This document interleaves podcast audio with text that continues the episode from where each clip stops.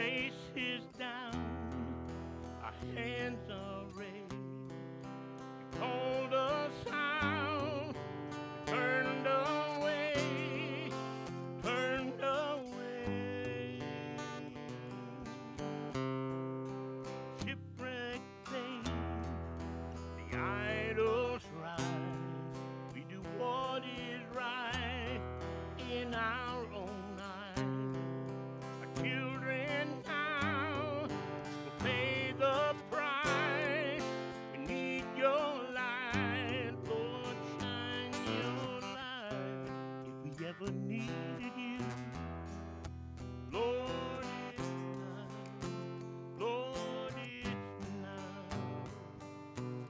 We are desperate for your hand,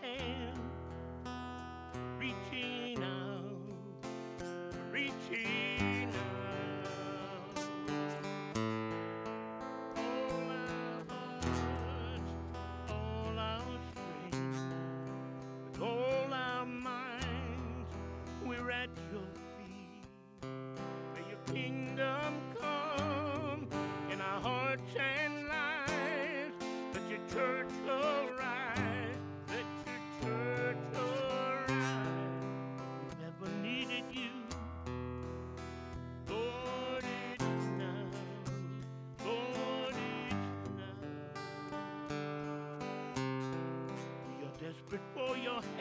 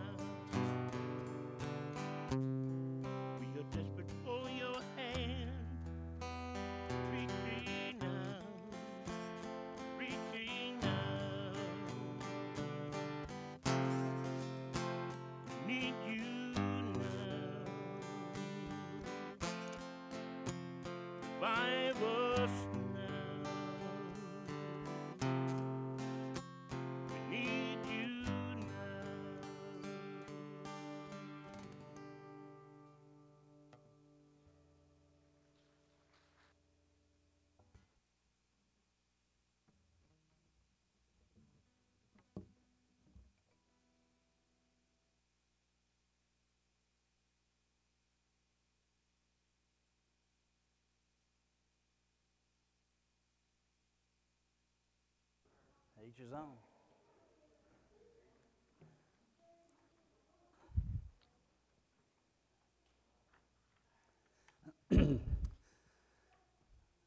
But as we kind of get underway tonight, I want to take just a moment of, uh, I guess you might call it personal privilege, if that's okay. And uh, what I'd like to do, first of all, is to uh, very overtly and publicly thank Brother Brian for uh, following through on his impulse to invite me to come here. And uh, I, uh, whenever he asked me to do that, whenever he mentioned that to me, uh, I sent him a message back and I said, When you mentioned that, my spirit quickened inside of me. And it did because it was something that immediately I knew that, that I wanted to do if that's what the Lord wanted. And, and I'm thankful for the opportunity to have been home this week and to have shared with friends of the years this week. It's meant a great deal to me. It's been a wonderful time of, of uh, a change of scenery and uh, just to pull apart and to be a part. I, I can tell you that uh, whenever I hit the Grayson County line tonight, you, it'll probably be late, but maybe before you shut your eyes, you'll, you'll just uh, say a little word of prayer for me because the one thing that I left there was a wife who wanted to come as much as I did. So she may have been a little mad at me over the last few days because I'm here and she's not. Every time I've brought my wife down to this area, she loves it. She really does. And she, she said, whenever I told her the date, she said, The only thing about that is I can't go. And she really would have wanted to be here with you all this week. Just a little bit about that. I am married to Kim. We've been married in 10 days, it'll be 28 years. And God has gifted me with a, a beautiful and precious lady.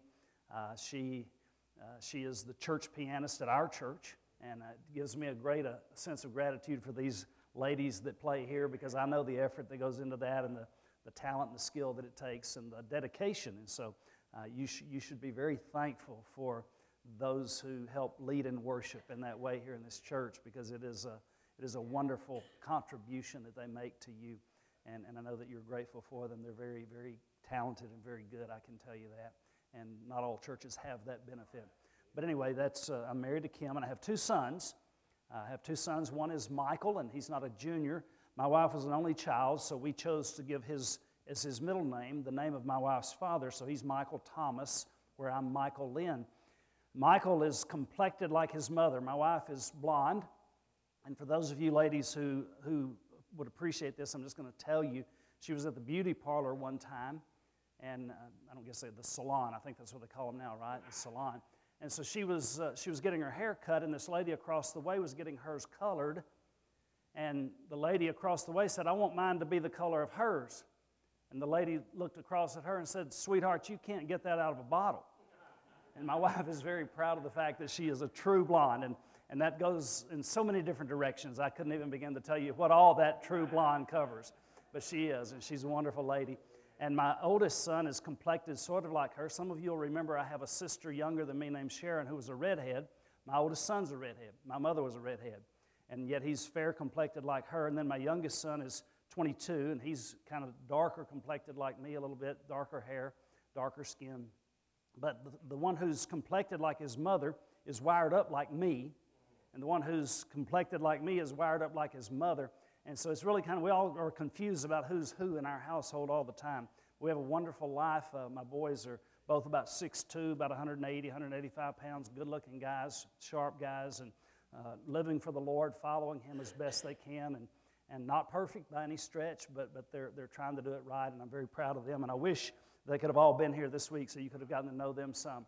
But it's been good to be with you. It really has. And, and uh, God has enriched my life very much for being able to come here and to spend this time with you. And I wouldn't, I wouldn't trade it for anything that I know of. And so thank you for letting me come. Thank you for letting me preach. And I told Brian today, I said, uh, I felt a, just a phenomenal freedom to preach here. And you don't always get that. That's not always the case. It's not always true. And so here, it's true, and I'm grateful for it, and I'm very thankful for that. And I also want to say one more word, and, and this is, then I'll, we'll get into what we're here to do. Uh, I'm thankful for your pastor. Whenever we came through here on March the 18th, and we sat in the church service, uh, we, whenever we got in the car, I said to my wife, I said, I'm very thankful to sit in a church service where the pastor opened the Word of God and preached expositorily through passages of Scripture. And so you be thankful for that because that's not what they're getting everywhere. Okay? And so be thankful that He opens the Word, that He, that he exposes the Word, that He teaches the Word, and that He's got a heart for you because He does.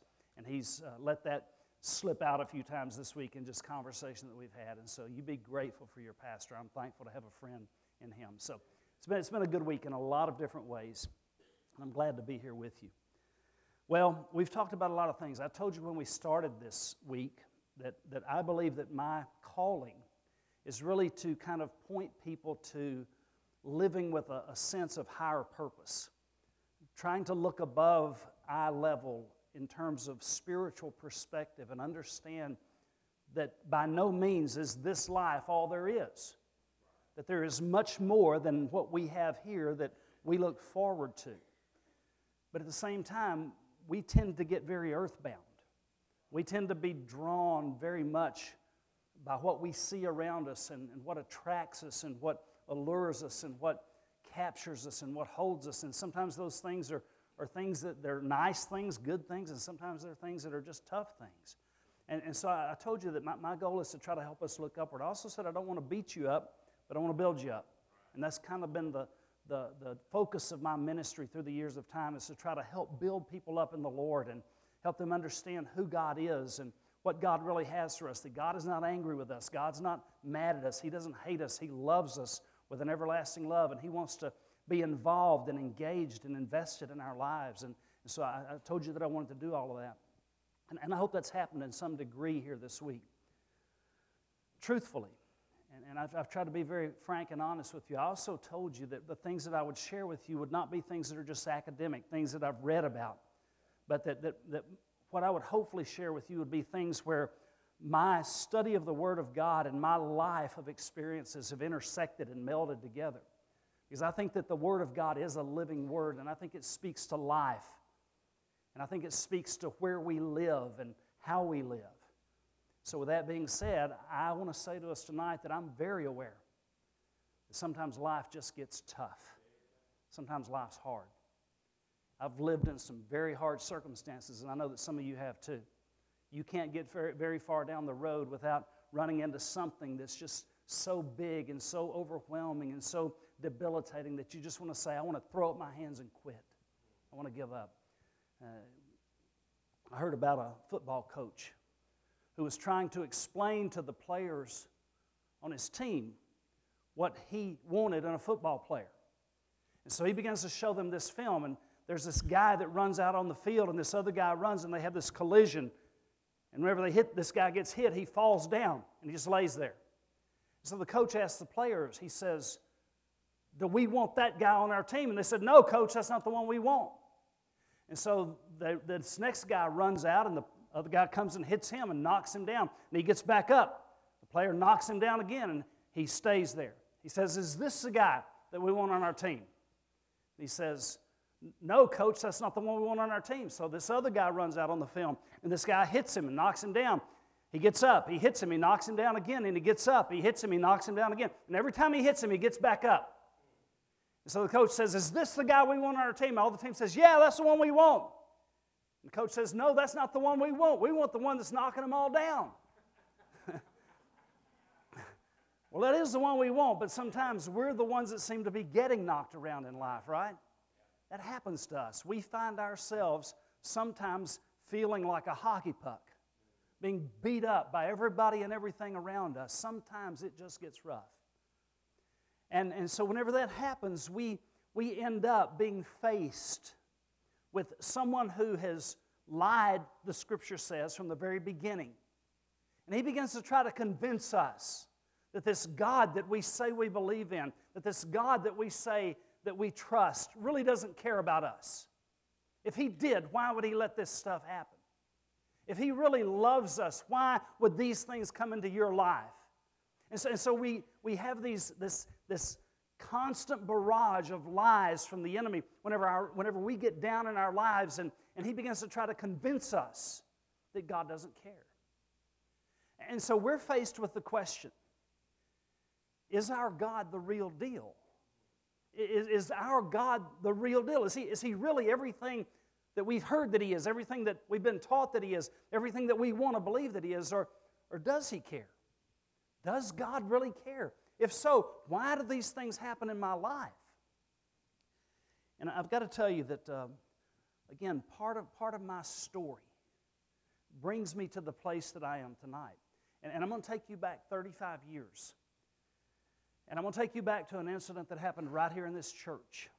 We're going to be in Romans chapter 8 here in just a moment if you want to go ahead and turn there. But I want to tell you that whenever you find yourself at a place where the struggles of life are so overwhelming and so demanding, whenever your family doesn't seem to be getting a fair shake in life, whenever the things that you know about and trust in and believe in don't seem to be, seem to be helping you and strengthening you and holding you, what in the world is it that gets you through? How, how, do we, how are we sustained in those moments? I, I don't really have a favorite Bible verse. I like a lot of them. I like all, most all of them.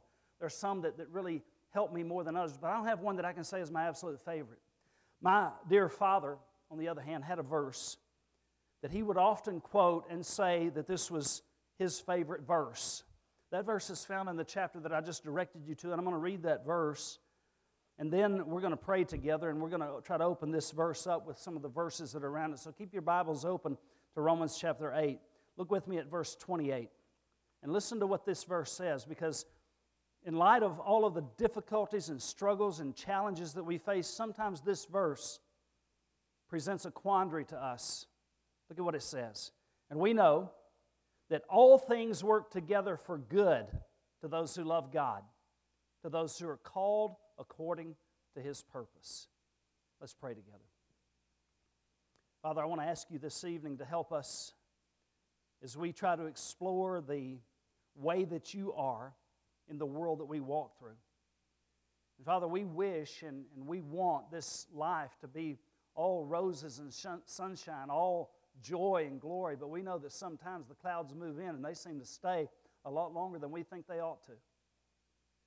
And during those times, we're faced with our own struggle of soul. Where are you, Lord? Are you here? Are you helping me? I need you, but I don't sense you. So help us to be honest about those things tonight and to come to terms with who you are and how you are in this world that we walk through and why things are the way they are as we turn to you for your help. Illuminate, illuminate your spirit and your, your scriptures by your spirit. In Jesus' name I ask. Amen. I mentioned my father. Romans 8:28 was his favorite verse. It says, "And we know that all things work together for good." That's, that's a broad statement if you think about it. We know that all things work together for good. That, that, is, that is about as long of a statement as you can make. He goes on to say, it, it narrows it a little bit. It says, uh, To those who love God, we know that all things work together for good. So there is that qualifier. We, we do understand that he's saying not all things work together for good for everybody, but if you love God, then he says we know that all things work together for good. Then he says to those who are the called according to his purpose. Now, as I mentioned, that was my father's favorite Bible verse. I heard him quote it uh, many, many times in my growing up years.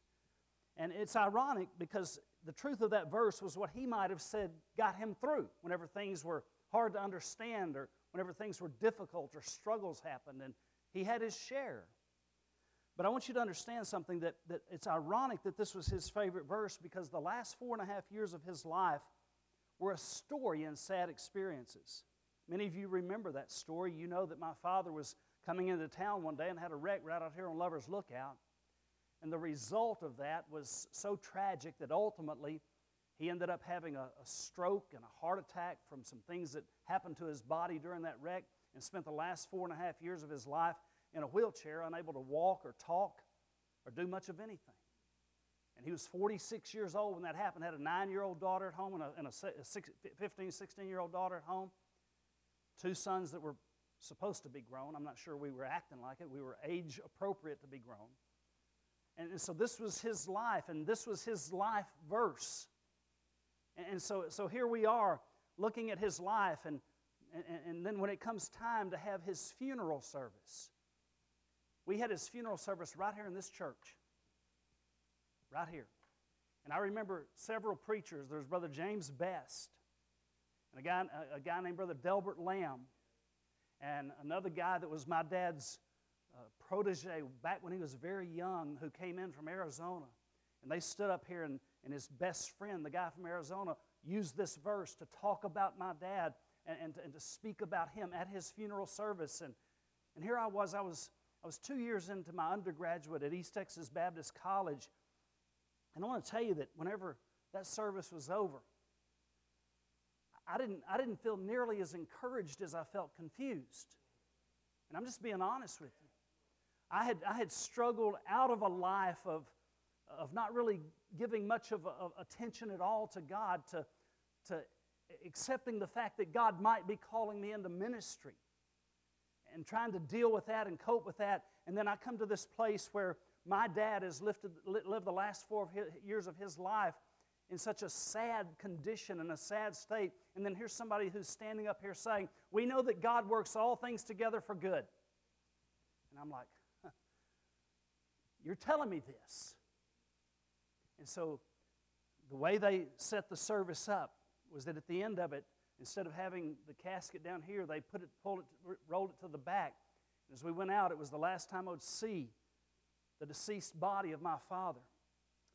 And I stood by his casket and I looked at his twisted body, his body that had been mangled and destroyed by physical problems. And he was dressed in a beautiful blue suit, his favorite color the color of his eyes. His eyes were just as blue as the sea. And deep down, I've got to confess to you that I wondered something. Not out loud, of course, because you're not supposed to do that. perhaps not even admittedly to myself, but still I wondered is a verse like Romans 8 28 something that really matters at a time like this? Or is it more like a beautiful suit of clothes that we put on to hide the disfigurement of life that is twisted by circumstances and situations that we can't understand and that we can't get our minds around? Is it something that we just use to kind of cover up the, des- the lives that are decimated by experiences that are too horrific to even think about? And I thought, is this just, is this just a saying? Does it really matter? And, and then my other thought was, or is it maybe more like a spine of steel that runs through our spirit, man, that keeps us upright and strong, even in the fiercest winds of adversity? Is it, is it an impregnable shield that deflects the onslaught of potentially disabling realities that would sideline us by making us believe that our faith is in vain if it can't keep us from such harshness? And I want to tell you from that moment forward, that has sent me on a lifelong journey of analysis in which I've examined the kind of promises like this one in order to learn if it's something that really can help get us through. And I've come to know, both by experience and by the testimony of God to me in my own heart, that this is truth. And, let me just backtrack a little bit. We can't get to this truth without understanding a few things. In this, this chapter called Romans chapter 8, there are so many themes. This is something that, if I was to start at verse 1 and go all the way to verse 39, we'd be here till tomorrow. And I promise you that's the truth. Because there's so many things in here that are so rich and so true. But he begins by saying something like this There is therefore now no condemnation to those who are in Christ Jesus. Basically, what he's saying is that in Jesus we've been made free from what sin can do to us. We've been set free from the power of sin in our lives. We've been saved. We've been released from the condemnation, the condemning impact of sin upon us. Well, then he begins to tell us that as we walk in the Spirit rather than the flesh, and, he's basically setting those two things over against each other, he's saying you're either walking in the Spirit or you're walking in the flesh. And if you're walking in the power of God's Spirit, then this freedom that God has purchased for you by His Son, the Lord Jesus, is something that, that sets you free all the way. And so you begin to walk in the fullness of that, and God fills you with the truthfulness of who He is, with the realization of His strength and His power and His grace. And so, and so He talks to us about what God has done to us in the inner man, that He's made us free by saving us from our sin. And then He tells us that He's done that by His Son Jesus not by the law, not by rules and regulations, not by religion, but by his son Jesus. But then he comes back and he says, You need to understand, however, that that salvation is, is real and it's powerful, but you still live in a place that is under the influence of the evil one. And as you walk through this world that's under the influence of the evil one, you can expect that suffering is going to join you on this journey as you make your way along. It's going to be a reality for you. It's going to be something that's going to accompany you as you walk this path. You can't avoid it. You can't get out from under it. It's a true thing. And so he comes then, after he tells us all of that, in verse 18 to make a statement about that suffering. And look at what he says. He says, I consider that the suffering of this present time are not worthy to be compared with the glory which shall be revealed in us. So, he's given us all these, this understanding of what God has done to bring us to a place called justification or righteousness in the sight of God. And, and so he says, You need to understand that as far as eternity is concerned, you're safe, you're secure, you're sealed. And, and as you walk in the Spirit, then you begin to have the opportunity to have a perspective about where you are while you're here and what's going on. And so he says these words that there are sufferings. He says, I consider that there are sufferings. That is reality. Anybody here want to argue that point? Does anybody here not realize and understand that in this life we're going to face situations and circumstances that are beyond our ability to cope with, beyond our ability to comprehend or understand? It's just the way it is. It's, it's, it's because we live in a broken world. But he says something about that. He says that there are limitations on this suffering. He says the sufferings are only going to happen in this present time. Okay? Are you with me? So there's the age in which we live, and there's the age yet to come. But he's saying that you can expect and anticipate that as long as this present time is ongoing, that in this world there will be suffering. There will be struggles. There will be struggles inside of you, there will be struggles beyond you. And the fact is that, that they are limited in duration because they're only going to be in this present time. They're limited in location, they're only going to be in this material universe. They're only going to be sufferings as long as we're absent the presence of God. So, he's telling us that this suffering is real. Now, let's just take a little journey into an attempt to understand what causes suffering. Okay? You ready for this? All right. Suffering can occur for a number of reasons. Whenever Paul is writing this book, he's writing it to believers who very likely will suffer because of their Christian commitment. He's saying that suffering can occur because of Christian commitment. We're living in a world right now where the heat seems to be getting turned up more and more on those who identify themselves as believers. The world is less and less sympathetic, less and less accepting of what we as the people of God would embrace and believe. And so we can expect sometimes suffering to occur. Now, in our world, the Western world that we live in, we don't understand the fullness of what that means. But, but you take a trip over into the Middle East and say you're a Christian. You'll begin to see that suffering is a reality sometimes because you're a Christian. In our world, it's more of, of a subtle rejection. But in that world, it may very well lead to martyrdom for the cause of Christ. So suffering can occur because of Christian commitment. Sometimes suffering can occur because of sinful conduct. Sometimes people do things that bring them to a place where suffering is a natural result of the choices that they've made. And people didn't want to own this, but back in the day, whenever all kinds of things started happening because of, of the misconduct of people that threatened the physical life of people, nobody wanted to say that it was because of their choices. They, they want to say, well, it's just a, a natural occurrence that happens in the world. But sometimes people make choices that lead them into a place called suffering. Sometimes our own sin can put us in a dangerous situation. Uh, sometimes somebody can, can, can do something that places them in a position where the end result of the choices that they made is even their own death. Sometimes the sins of others can cause us pain. Sometimes somebody else's sinfulness can cause pain to me or you. Uh, my uncle, who's been here the last couple of nights, uh, his youngest daughter was married to a man, and this man was a he was a youth minister at a church up in Lufkin.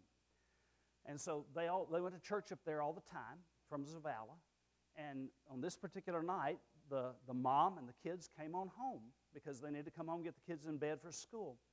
The dad stayed up there to work with the students until that time was over, and then he started making his way home. And on the way home, this, this young man, 33 years old, with a, an eight year old daughter and a five year old son, was hit head on by a drunk driver, and it killed him, took his life. Not a thing happened to the other guy, didn't hurt him a bit this was the, the, the choices of somebody else that caused suffering in the life of another individual. Sometimes suffering comes because of the choices that other people make. Sometimes suffering comes because of what we might call the cosmic conditions. See, Scripture describes this world as fallen. Scripture describes this world as very broken, as corrupt. And if you read in these verses, it says that the whole of creation groans right now.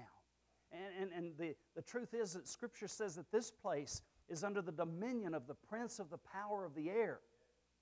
And so the, the enemy is working all the time in this universe to try to create havoc and chaos and confusion and destruction and damage and death. He's busy and he's not going to stop, he's not going to slow down. And so the, the causes of suffering could be any number of things. The fact is that he says in this verse, however, that the sufferings that exist in this present time, and here's where we need to sort of get our perspective shifted upward. He says they're not worthy to be compared to the glory that'll be revealed in us. So we, we have this, this anticipation of a future glory that is set before us. And, and sometimes we lose sight of that because we're in this thick fog of the, of the, the damage and the destruction and the difficulty of suffering that's, right, that's settled right in upon the top of our lives. And so sometimes this glory that we're talking about may seem only like a glimmer, faint, not very intense, compared to the suffering. But he says, whenever you really begin to compare the suffering that we face now, by the way, it's been really interesting to catch up with some of my schoolmates. And so far, I think every one of us have agreed on one thing more than anything else. We can't believe how long it's been and how quickly that that time has gone since we were where we were. Now, let me tell you what that means to me. That means that life is but a glimmer. It's just a moment, it's just a twinkle, it's just a blink, it's just a blip on the radar screen of eternity. And so, what he's saying to us here is this you need to understand that, that, yes, there are sufferings in this present time, but this present time is just a drop in the bucket compared to the, the, the eternal weight of glory that God is working for us and in us and through us as we move toward that eternity that He's prepared for us and that He's preparing us for. So, so He says, yes, there's suffering. But there's also a day that's coming whenever all that suffering is going to be over, whenever all that suffering is going to be released and relieved. And so you say, well, sounds good. How do you know that? Well, I know that. I know that because of what God has done, because every promise that God has ever made, He's kept.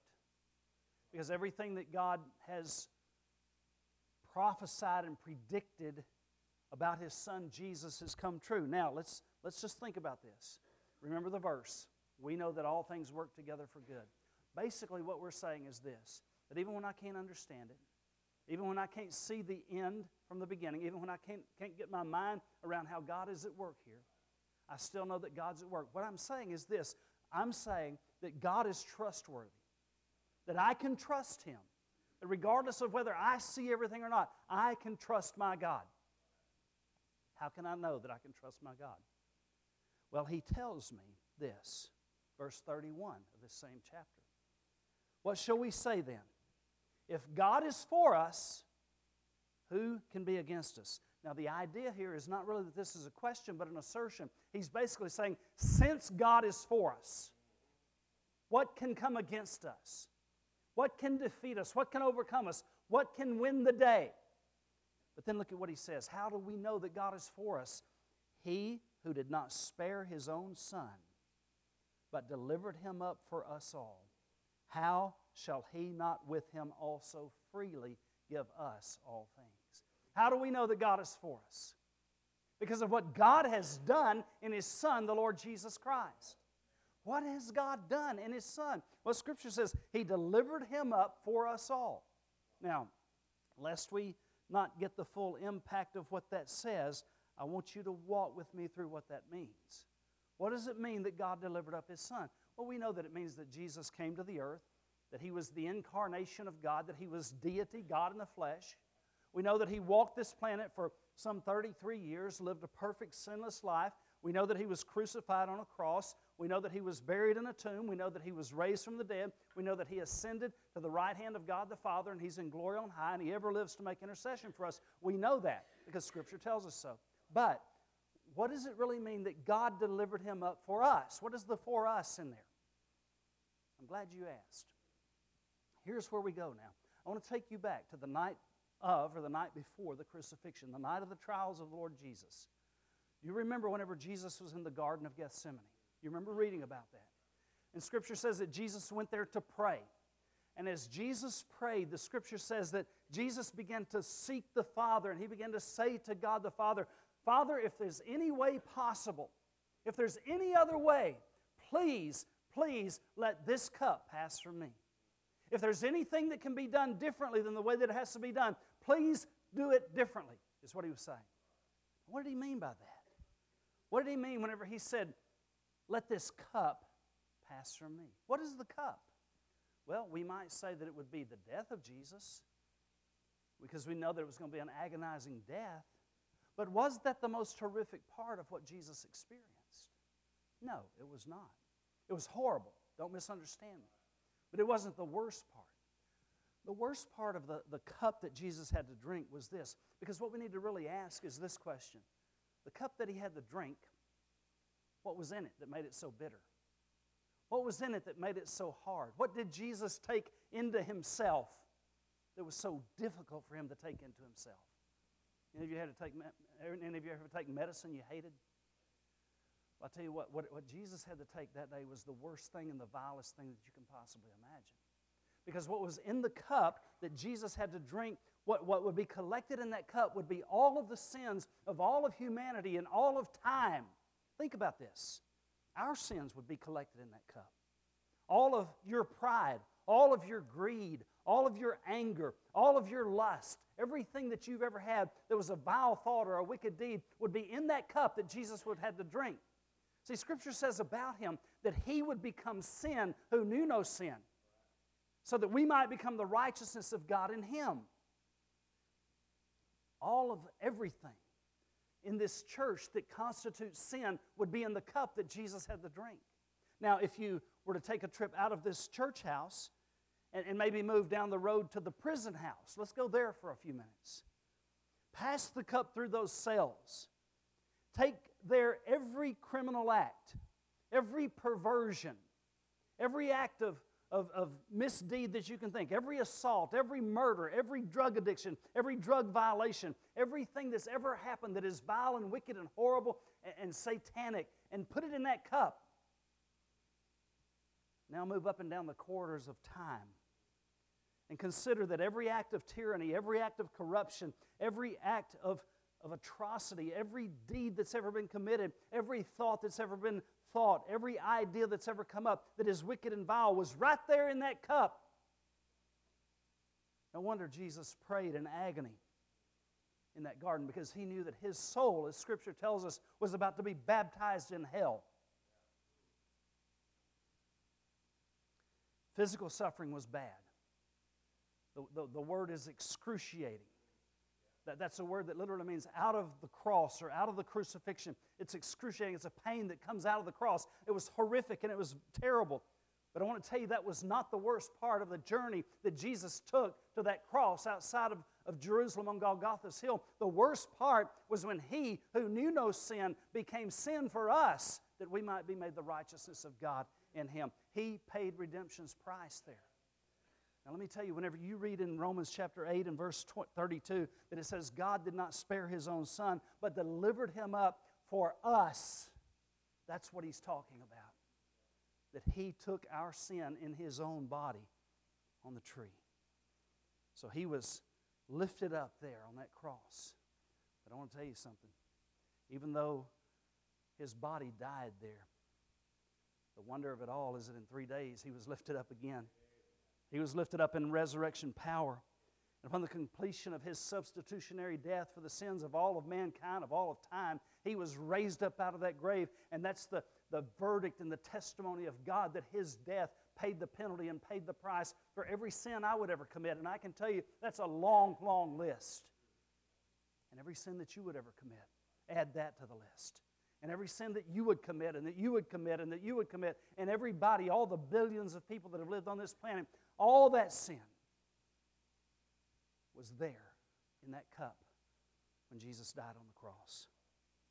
So, how do I know that I can trust that God is at work, working all things together for good? How can I not believe that? He who did not spare his own son but delivered him up for us all. If he would do that, I can trust that he's at work in every circumstance, in every situation to pour his, his wisdom and his strength and to accomplish his purposes however he sees fit, even though I may not see it and I may not understand it. So let me tell you. Y'all don't mind if I finish this, do you? Okay. Here's where we go next. Whenever we find ourselves in these circumstances, and we make a beeline to the cross, and there we remember what God did in delivering up His Son we realize that that is the, the most extreme expression of love that has ever been given to anybody in, in all of time or all of eternity. God, Scripture says, so loved us that He gave His Son. Now, here's the deal. I want you to see this. Look in verse 35. who shall separate us from the love of Christ? Now listen to this. Shall tribulation or distress or persecution or famine or nakedness or peril or sword? He gives to us this list, this litany of all kinds of different situations and circumstances. And then he comes back, and in verse 7, he says, In all these things, we're more than conquerors through him who loved us. Then look at what he says For I'm persuaded that neither death, nor life, nor angels, nor principalities, nor powers, nor things present, nor things to come, nor height, nor depth, nor any other created thing shall be able to separate us from the love of God, which is in Christ Jesus our Lord. Listen to me. Hear me now. Because what he's saying to us is this what allows us to live in absolute trust and belief that God is working all things together for good in our lives as we love Him and as we follow the calling that is His purpose for our existence. The way that we can know that is because of the enormity of God's love demonstrated for, uh, before us through the death of His Son on the cross by taking all of our sin in Himself and, and being our substitute there and dying in our place, dying for us, so that we might become the righteousness of God in Him. I want to tell you something. I can, I can get on board with that kind of a God. I can follow somebody that'll do something like that for me.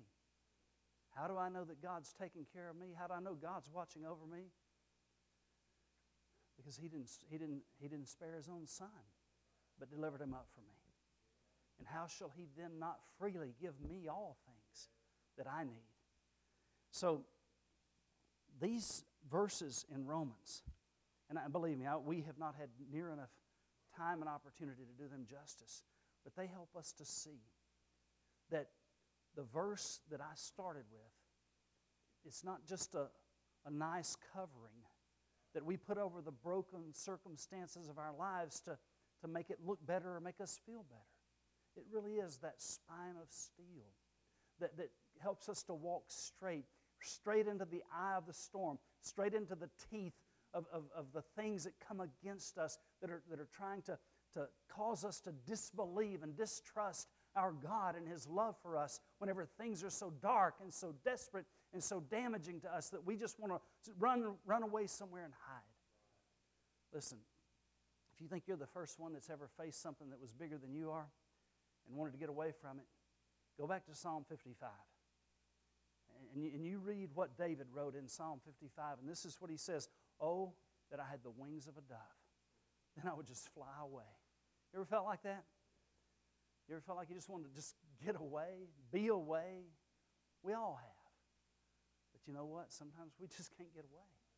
But what we can do is we can get to, we can get near the God who sustains us.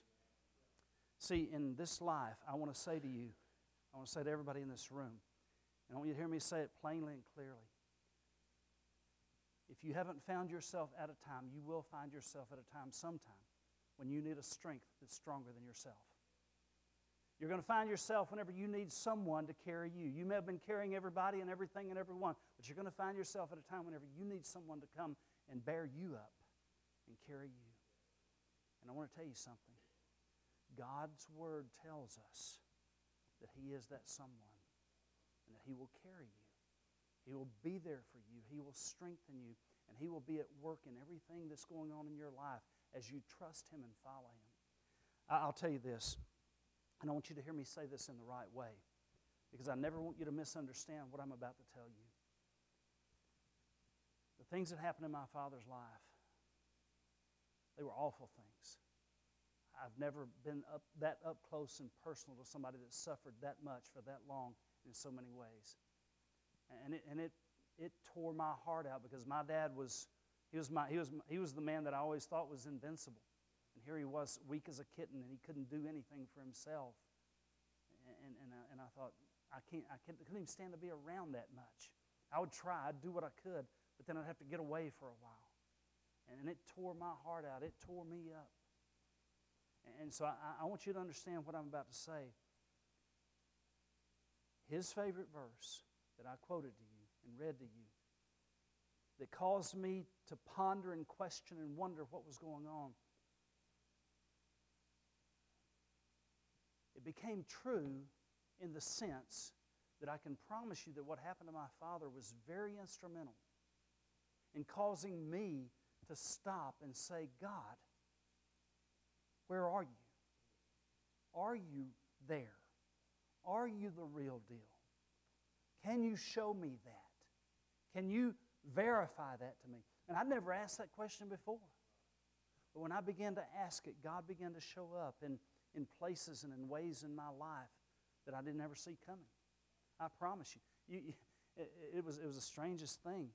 Uh, I told you the other day that I was driving down this road one day, and, and I made that, that claim to God, and I said, God, if, if, if you're there, if you're really there, and if you're really hearing me, and you show me what you want me to do in my life, I said, I'll do it. I'll do it. I promise you I will. And, and I was talking to Chester a little bit earlier today, and we were, we were rehearsing some of our, our history. And I told him, I said, from, from August the 2nd in 1980 until January the 8th in 1981, there were six or seven times that I came this close to being killed. And I'm telling you, I, it, it wasn't that I thought God was trying to kill me. I didn't think that at all, but I got scared of living. Because I thought, I thought anything can happen any time. And it was in the middle of all that that I said that to God. And, and I went on a, on a Thursday. I was at work down here at Allison Chevrolet, and I took off on a Thursday because my sister had just started class. She had started school up at East Texas Baptist College and never been away from home before. And so I told my mom, I said, I'm going to go up there and check on her, see what's, what's up with her, make sure she's okay. So I rode up there, and my mom said, Hey, when you're up there, and I'm telling you, I was 23 years old. I had no, no intention of doing what she asked me to do. She said, Why don't you just see what it would take for you to go to school up there? I said, I don't want to go to school up there. She said, Well, just do it for me, please. And so I went up there and, and uh, I, I, went to the office and I, and I knew the semester had already started. This was January, school class had started. And so I began to ask them, and I said, What, what, I, what would I need to do to go to school here? Because I'm thinking at the best September, whenever school starts again. And so they said, Fill out these papers, do this, do that. So I did all that. And then at the end of that, this guy says to me, He says, Okay, if you'll go down to Fagan Hall and give them $5 deposit for a room key, you can get a room in the dorm, you can start class in the morning. And I said, You don't understand. I didn't come up here to go to school. I came up here to see my sister. And because my mom asked me to, to see what it would take for me to go to school. And they said, Well, what we've just done is all it's going to take for you to go. If you want to go, go give them $5 and you can be in a room tonight and you can go to class in the morning. They said, We're going to go to, we got to go to lunch. And so whenever, whenever we get back from lunch, you think about it. And If that's what you want to do, you come on back and we'll get you set up. I walked out in the hall, and you know what the first thing came to my mind was? God, if you're really there, and there's something that you want to do with my life, if you'll show me what that is, if, you, if you'll give me an indication, then whatever it is, I'll do it. That's the first thing that came to my mind. And I'm thinking, God, I didn't mean that. but I'm going to tell you, after the things that have been going on in my life the last five and a half months, I was scared not to do it. I promise you I was. So I called my mother. I said, Here's what's happened. She said, What do you want to do? I said, I don't think it matters what I want to do. I think it matters what I know I need to do. And so it's true story. You know, we didn't have Samsonite luggage back in the day. I, she said, Well, she said, Are you going to stay? I said, I can't stay. I don't have anything to stay. I was working full time job. I had bills. I had every, just like everybody else. And so I drove back. I got I left there in time to go get all that done and got back here before Robert Allison left the, the Allison Chevrolet house. And I walked into his office and I said, Robert, I'm quitting. He said, Why? I said, I'm starting school in the morning. He said, What? I said, I'm starting school in the morning. He said, Where? I said, Marshall, Texas. I went back to my house and I told my mom, I said, Whatever I got, just put it in a box or something. Well, she did. She had a box. She, and I had, a, I had an alarm clock and a few clothes and a pair of boots or something. She had it all in a box. And, and, and she had it all stacked in there neatly. And so I went to my car and I got back in and I drove back to Marshall. 8 o'clock the next morning, I was sitting in a class. And I'm like, what am I doing here? But here's the deal. Here's my mother. She was one of the sneakiest people you've ever known. When I got up there, I pulled out my clothes and my alarm clock. And you know what she had done? She had taken my dad's Bible and put it under all that stuff. And, and then, then she, she put a, a, concordance in there with it and a Matthew Henry's commentary. It's what my dad used to prepare his sermons. And I thought, what's all that for? And so as, as I started staying up there, I, I felt like I was just on, I felt like Moses on the backside of the desert. And I had a, a spiral notebook, and, and, night after night, I would get that notebook, and I would just begin to write out prayers to God. Because I didn't, I didn't have a clue how to pray. I didn't know what to say to Him. I didn't know what He was going to say to me. And, and, and lo and behold, I began to make a few friends, and one night, and I was already struggling with this in my heart. I, I, I had this idea about preaching, but I knew I didn't want to.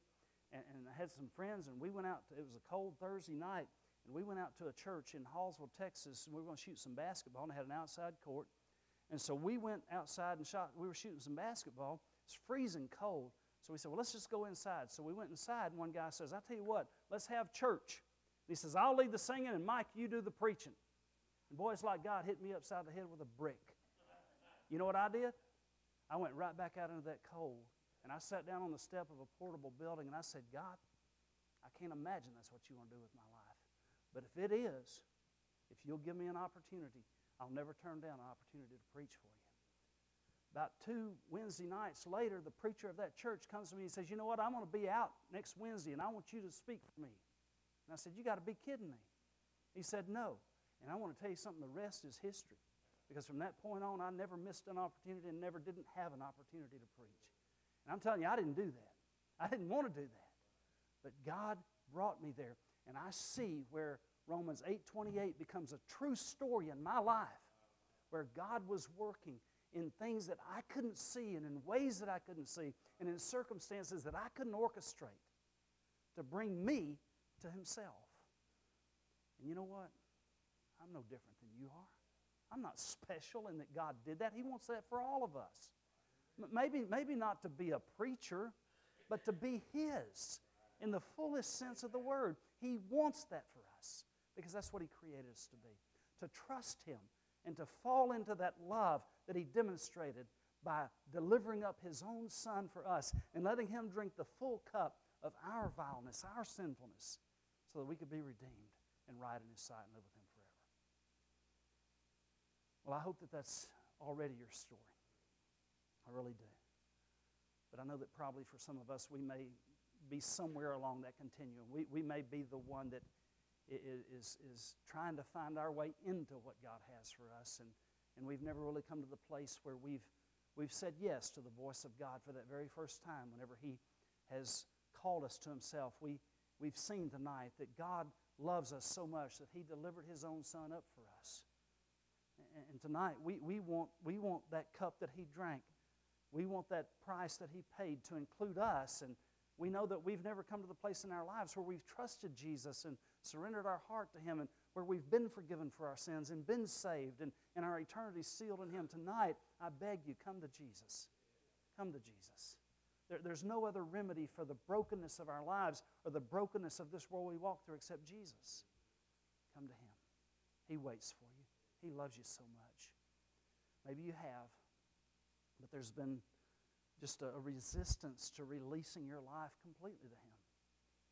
And, and you, have held back. You've maybe been a, been a little ashamed, or maybe, maybe you've been inundated by, by a broken world and all the junk that is stacked on top of your life. And, and you've been trying to find your way out. You've been trying to come back to that place where, where God is everything to you, but, but all this stuff has got you clogged up on the inside. Tonight, would you let the Holy Spirit of God just speak the truth of God to you? and reminding you that God loves you and God's here for you. And God wants to be that strength that's stronger than you are for you. Let Him help you. Let Him heal you. Let Him bring you to Himself tonight. Just a moment, we're going to pray together. And as, after we do that, we'll sing. And, and my prayer for us tonight is that every one of us will just be very intently aware and alert to whatever God might want to say to us. And and once we hear His voice, once we hear Him speak, I pray that we would be absolutely and immediately obedient to whatever He's asking us to do.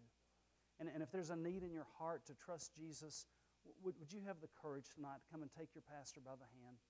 Just say to him, Listen, I, I want Jesus. I need him. I, my load's heavier than I can carry, it's bigger than I am. I, when my life ends, I want to be sure that I'm sealed with him, that I'm present with him in eternity. And I'm not sure about that.